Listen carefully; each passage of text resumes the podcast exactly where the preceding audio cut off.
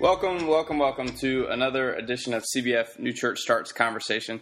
Uh, today we're all in for a treat uh, as we'll be interviewing Bob Cheatham, pastor of Pleasant Hills Country Church in Abilene, Texas. Bob is without a doubt uh, one of the most humble pastors you'll ever meet and a brilliant church starter. Uh, I thought I'd play a clip at the beginning here just to show you how much fun we had together during this interview. Doing for the kingdom of God, and so proud to have you as.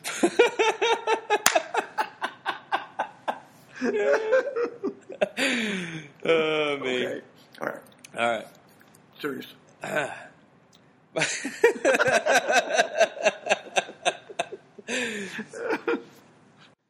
Bob, tell us a little bit about who you are and how you landed in Abilene. Well, I am from Amarillo, Texas, up in the Texas Panhandle, the square part of Texas.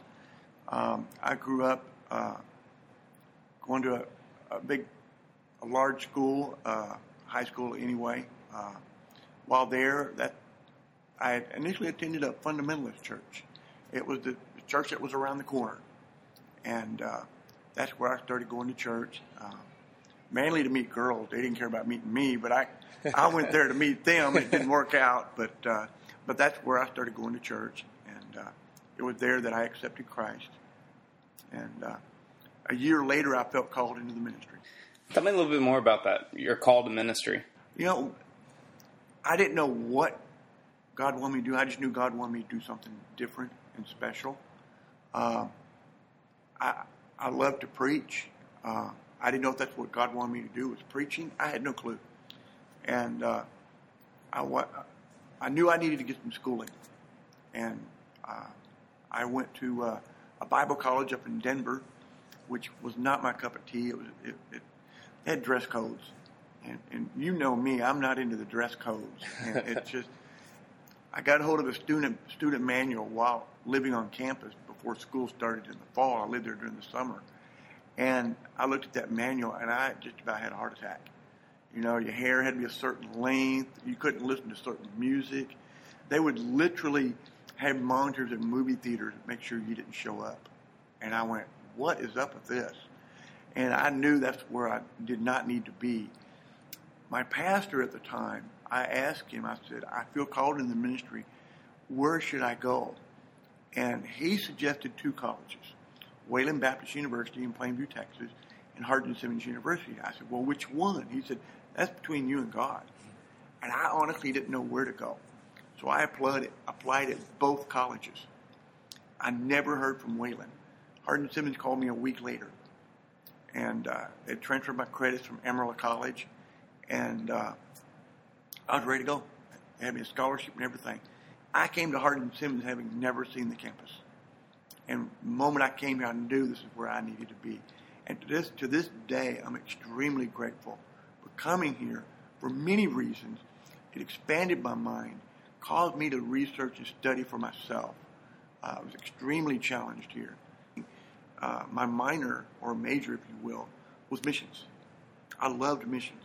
Dr. Fletcher here at Hardin Simmons inspired me in great ways uh, on missions. I took a class with him, Dr. Jesse Fletcher, and uh, just blew my mind away.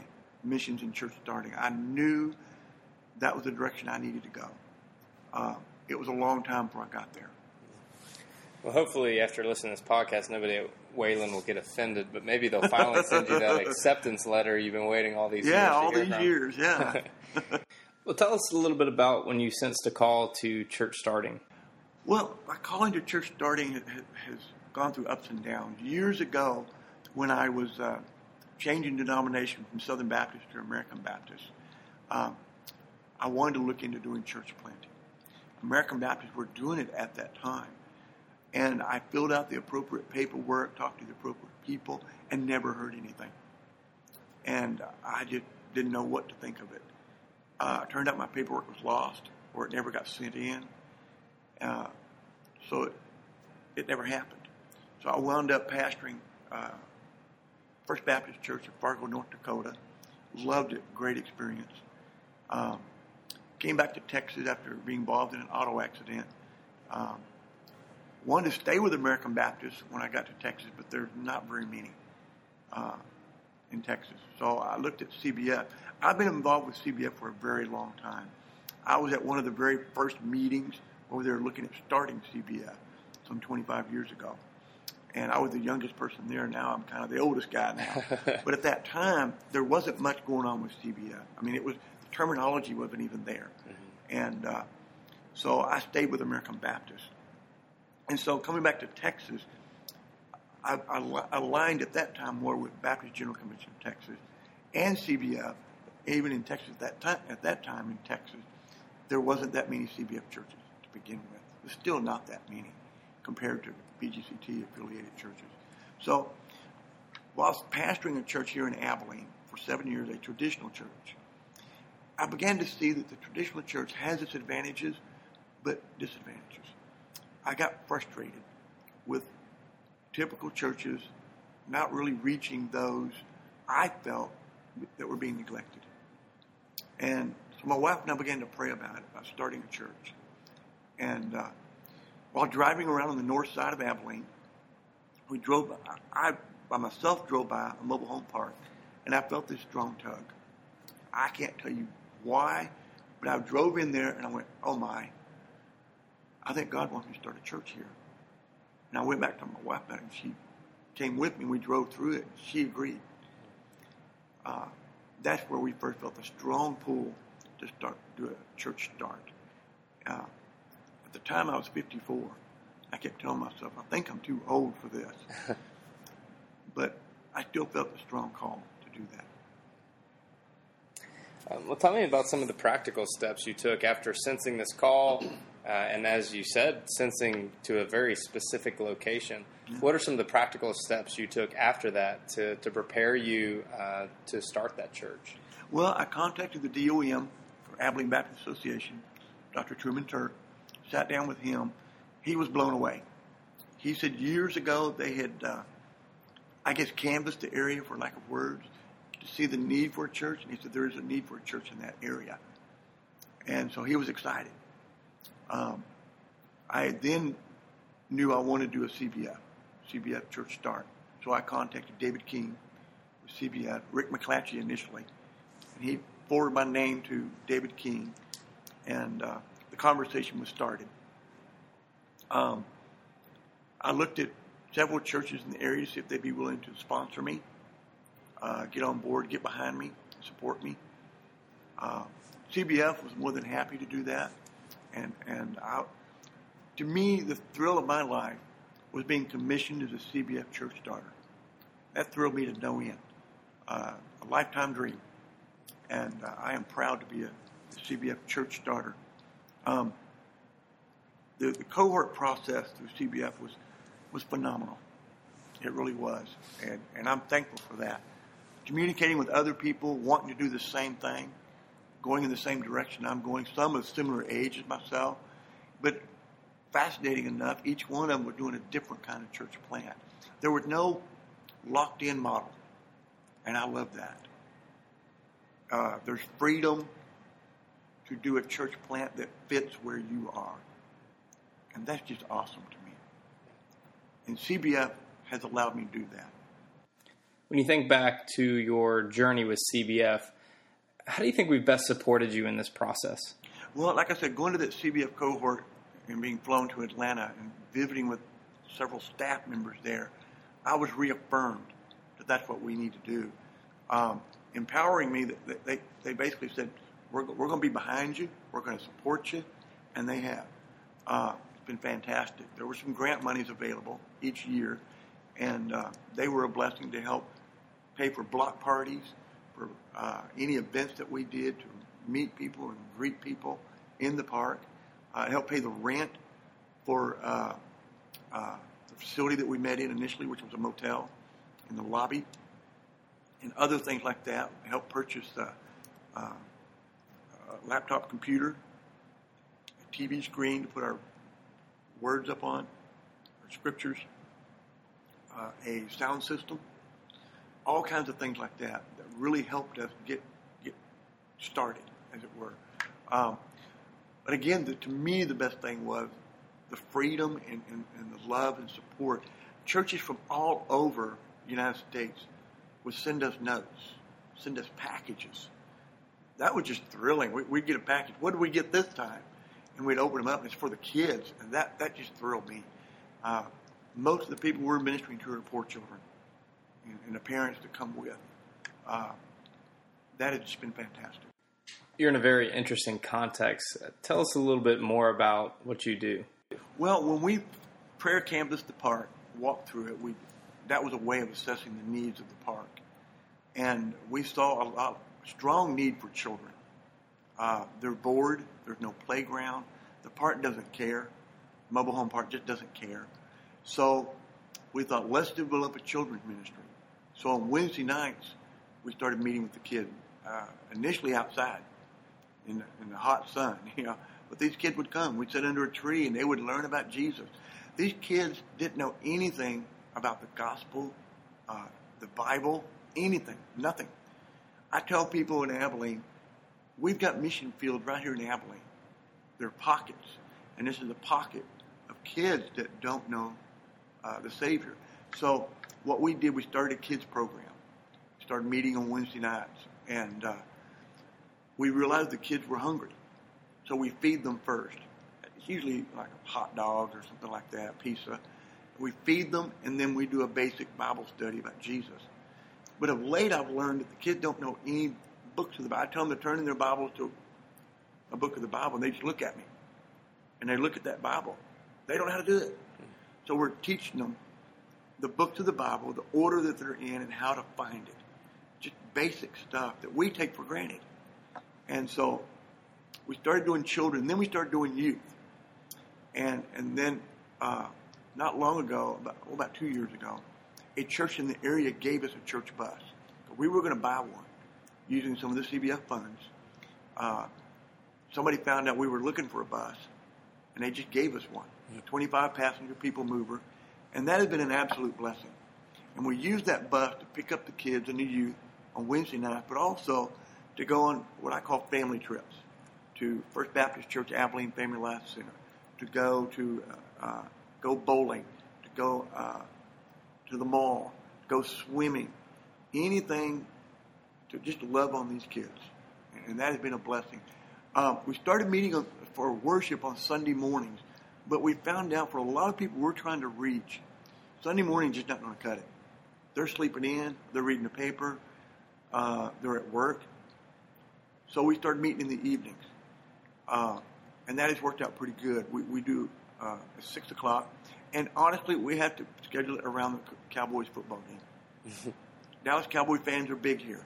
If that game's on, they ain't coming to church. Forget about it. And so we schedule it at six o'clock. Even during losing seasons. Yeah. Maybe Even a losing season like okay, this right. year. I mean, I begrudgingly watched the games. Got depressed while watching, but anyway, that's beside the point. So we meet at six o'clock, and then we have a meal afterwards. And uh, so we try to do lots of things, family oriented. We emphasize family. We don't separate the children in church. We want the children to learn to worship with adults. And uh, uh, so we do family events. For example, not long ago, just out of the blue, after doing a little bit of research, we decided to do family bingo night. And that has been fantastic. We, we packed the church building out. Uh, Now, you meet in a facility that is much different than many traditional churches and, and certainly different than many of our new church starts. So tell us a little bit about the gathering space you have here in this mobile park. our building is a mobile home. I stumbled across it. Well, the Lord brought it in my path. I was riding around on my motor scooter in the park saying hey to people. And I talked to a guy that was in front of a home that looked really sad looking. I said, What's the story with that? He said, Well, my dad owns it. It's a former meth house. I said, Cool. Do you want to sell it? Yeah, I think so. Next thing we know, using CBF funds and a gift from a friend of mine, we purchased this home. And Andy, I'm telling you, it was ugly. It was ugly. You could stick your fingers through the walls, the holes in the floor where they pour the meth leftover crap through the floors, holes in the ceiling, and it was bad. Some th- felt we were dumb. Can't believe you're doing that. But I felt strongly about it. So did the core group. We felt strongly about it. This is what we need. A mobile home there in the park that we can convert into a church. And it's taken two years. and uh, we've gotten rid of all the meth stuff. There is no more meth in there. Um, when we were demoing it, we had to make sure people wore gloves and a mask. And uh, during the summer months, it was com- completely opened up. There were no walls or anything on it.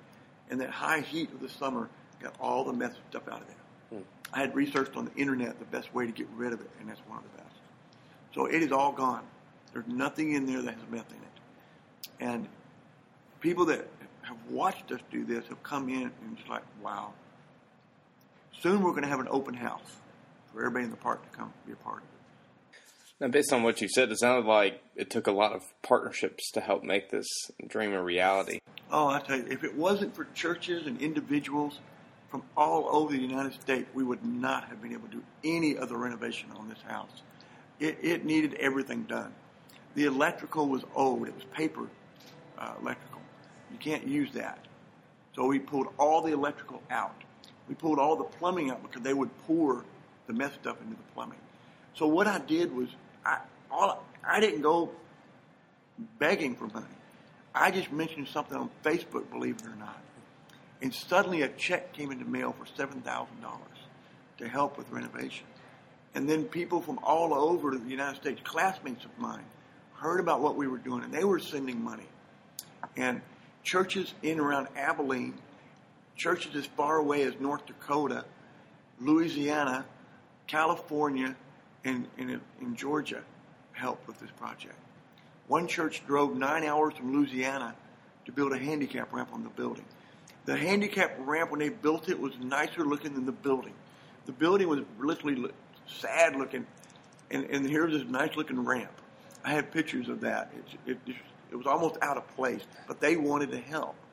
Uh, if it wasn't for churches and individuals, there's no way we've got, gotten done what we've gotten done. I've done a lot of the the, the wrap up stuff myself. I'm not a carpenter or construction worker in any way, shape, form, or fashion. But YouTube has been fantastic. I mean, I whip out my phone and figure out how to do this, and, and I, I'm pretty good at that. I can figure things out. Church starting can be a very lonely thing. Um, so I think it's amazing to see how you have utilized partnerships to literally build this church from the ground up. And I, I think it also speaks to uh, the depth of the fellowship. Um, to hear that we have churches that are literally traveling from all over the country um, who have heard your story, who want to um, give a hand of help um, to make this dream and vision become a reality. Um, and so I think that's fantastic, and it speaks uh, greatly of who CBF is, um, not as a necessarily as an organization, but um, the churches and individuals that compose this great uh, fellowship that we are a part of. Um, well, tell me a little bit about uh, success. Um, church starts um, define success in a number of different ways, and so I'm interested to hear how you define success. My definition of success is so different than, than what many of my colleagues in the area call success. A lot of time when I tell them I'm planning a church, the first question out of their mouth, how many do you have? And, and, and I get irritated by that because it's not about that. Because I, I tell people, listen, if it's about the numbers, then Jesus was a failure while hanging on the cross. It's not about the numbers. It's about relationships. So I measure success by relationships that I'm building. And, and some of them have taken years. We have found when we moved into the park that many, many churches knew about this mobile home park, that it's a poor neighborhood, and they would go in there and do a vacation Bible school or a backyard Bible club or some event and then leave and never hear from them again.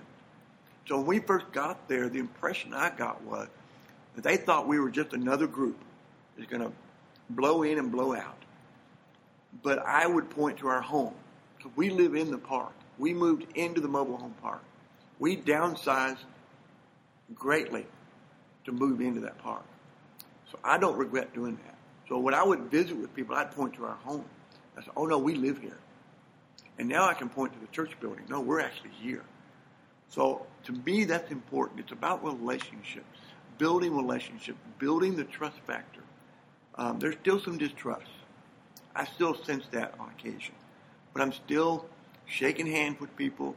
I ride around on my motor scooter and just Just pull in and say hi to somebody. How you doing? Almost everybody in the park knows who I am now, for the most part. You know, I think back uh, to my childhood and uh, teenage years going on mission trips. Um, we were doing ministry much like uh, some of those churches you were describing.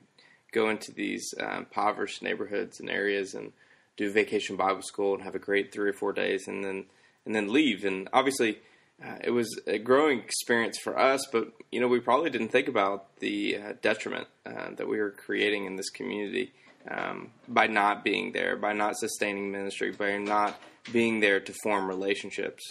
But you're here. I mean, you're here every single day. Uh, you live right here within the community. Um, so, how are y'all creating sustainable ministry here in the Pleasant Hills community? Well, one is, is having events that involve everybody. Um, when we got that church bus that was given to us, that was we were like, whoa! My wife and I were so excited.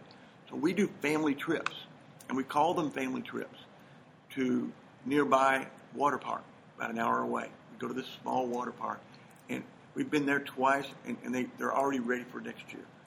Uh, we go to the state park nearby and go camp out with the kids. We uh, take trips to go see a movie here in town. There's a college here in town that shows movies for free called Movie on the Hill. And we just load that bus up. It'll hold 25 and we packed it out. Family and kids going down to watch a free movie. Because a lot of these people don't have money. Anything we can do that's free and causes fa- family unity and causes us to build relationships, we will do it. Like going to the Family Life Center at First Baptist Abilene. Uh, that's been a lot of fun. So we try to do different things like that. Matter of fact, soon we're thinking about planning a trip to a little town called Buffalo Gap, uh, just south of Abilene, where they do a flea market once a month. And just load everybody. Let's go to the flea market. No charge. Let's go have fun. And if you want to buy something to eat, you're welcome to it. Sometimes we prepare food and bring it with us. And so those things, including the family bingo night, I believe help develop relationships. Those are relationship building events. And in many churches, they don't really do a whole lot of that. They, they what they say is come to us. Come into our doors. And I didn't grow up going to church.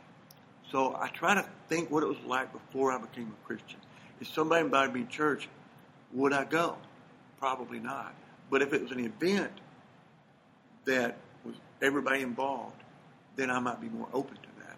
So I try to always remind myself to think like someone who has no church background uh, or has been hurt by the church or uh, disenfranchised in some way or fashion. What would get me back involved? One, they got to get to know me. So I, I, I spend a lot of time shaking hands. Talking. We have a 7-Eleven around the corner from us. That has become a place of community in, in weird ways. Every time I go in there and get a soda, I run into somebody. How you doing? And, you know, I pray with people right there.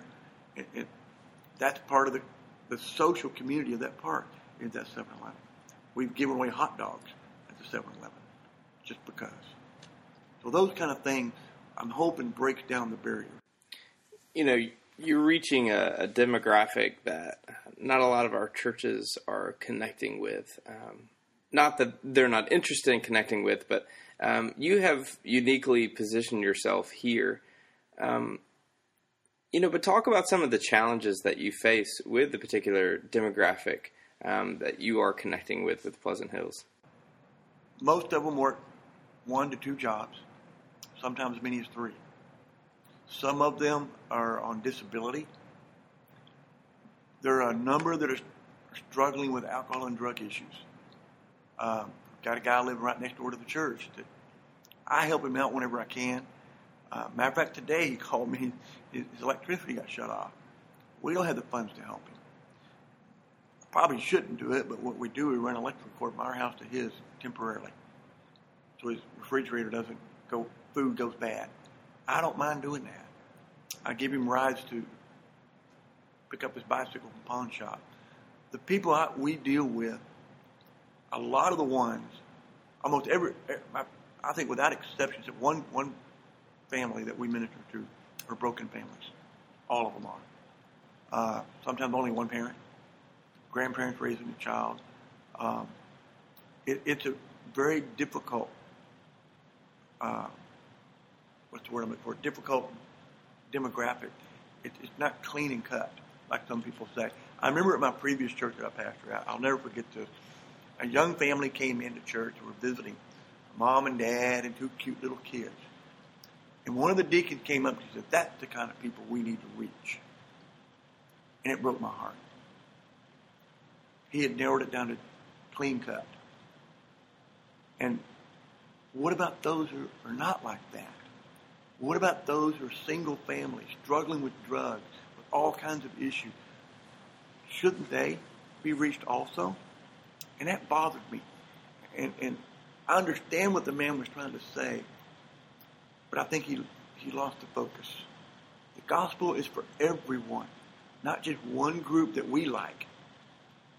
Uh, the people where we live love garage sales, flea markets, country music. Our building is country themed. Uh, we're Pleasant Hills Country Church because we're laid back. I preach with a baseball cap on. In some settings, that's just horrible. For me, I don't think twice about it. I wear my blue jeans. Kids come with shorts on. I don't care. I don't think Jesus made kids go change clothes when he's preaching the Sermon on the Mount. You know, they had to go to the bathroom in the middle of the service. Our kids do the same thing. They get up in the middle of the service and go to the bathroom. I just have to remind them to please close the door because we can hear the business going on.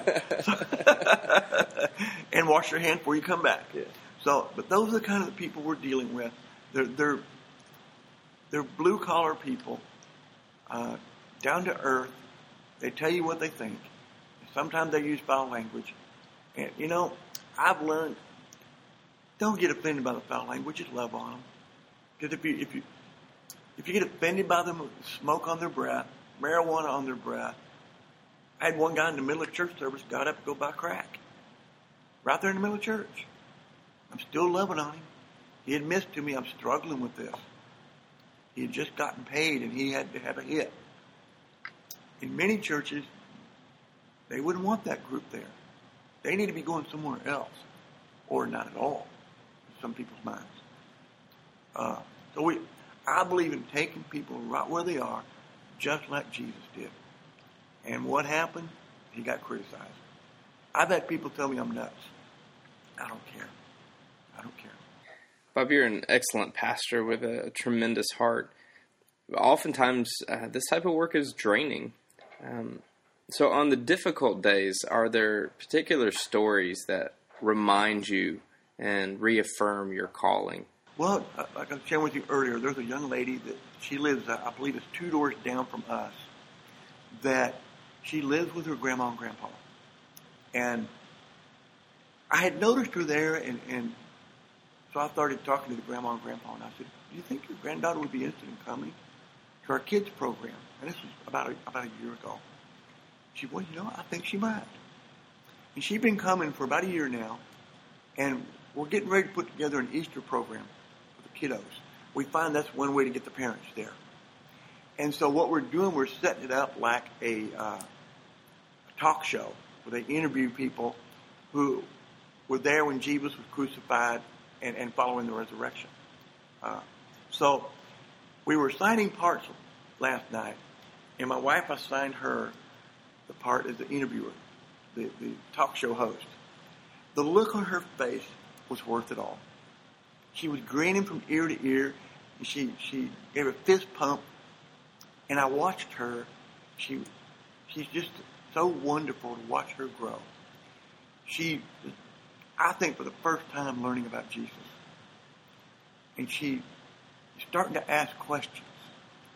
And I'm like, wow, that's what it's all about. And almost all the kids that are coming, except with her as an exception, maybe a couple others, have accepted Christ and been baptized.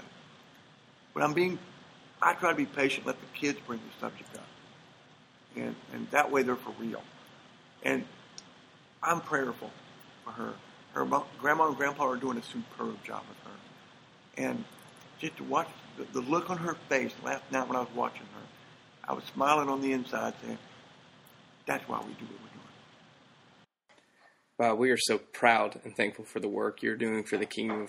If you want to find out more information or to support the work of Bob and Pleasant Hills Country Church, you can visit their Facebook page, Pleasant Hills Country Church, or email Bob at wackypreacher1 at gmail.com. Thanks for joining this Church Starts conversation. For more information about church starting and other initiatives about the Cooperative Baptist Fellowship, visit cbf.net.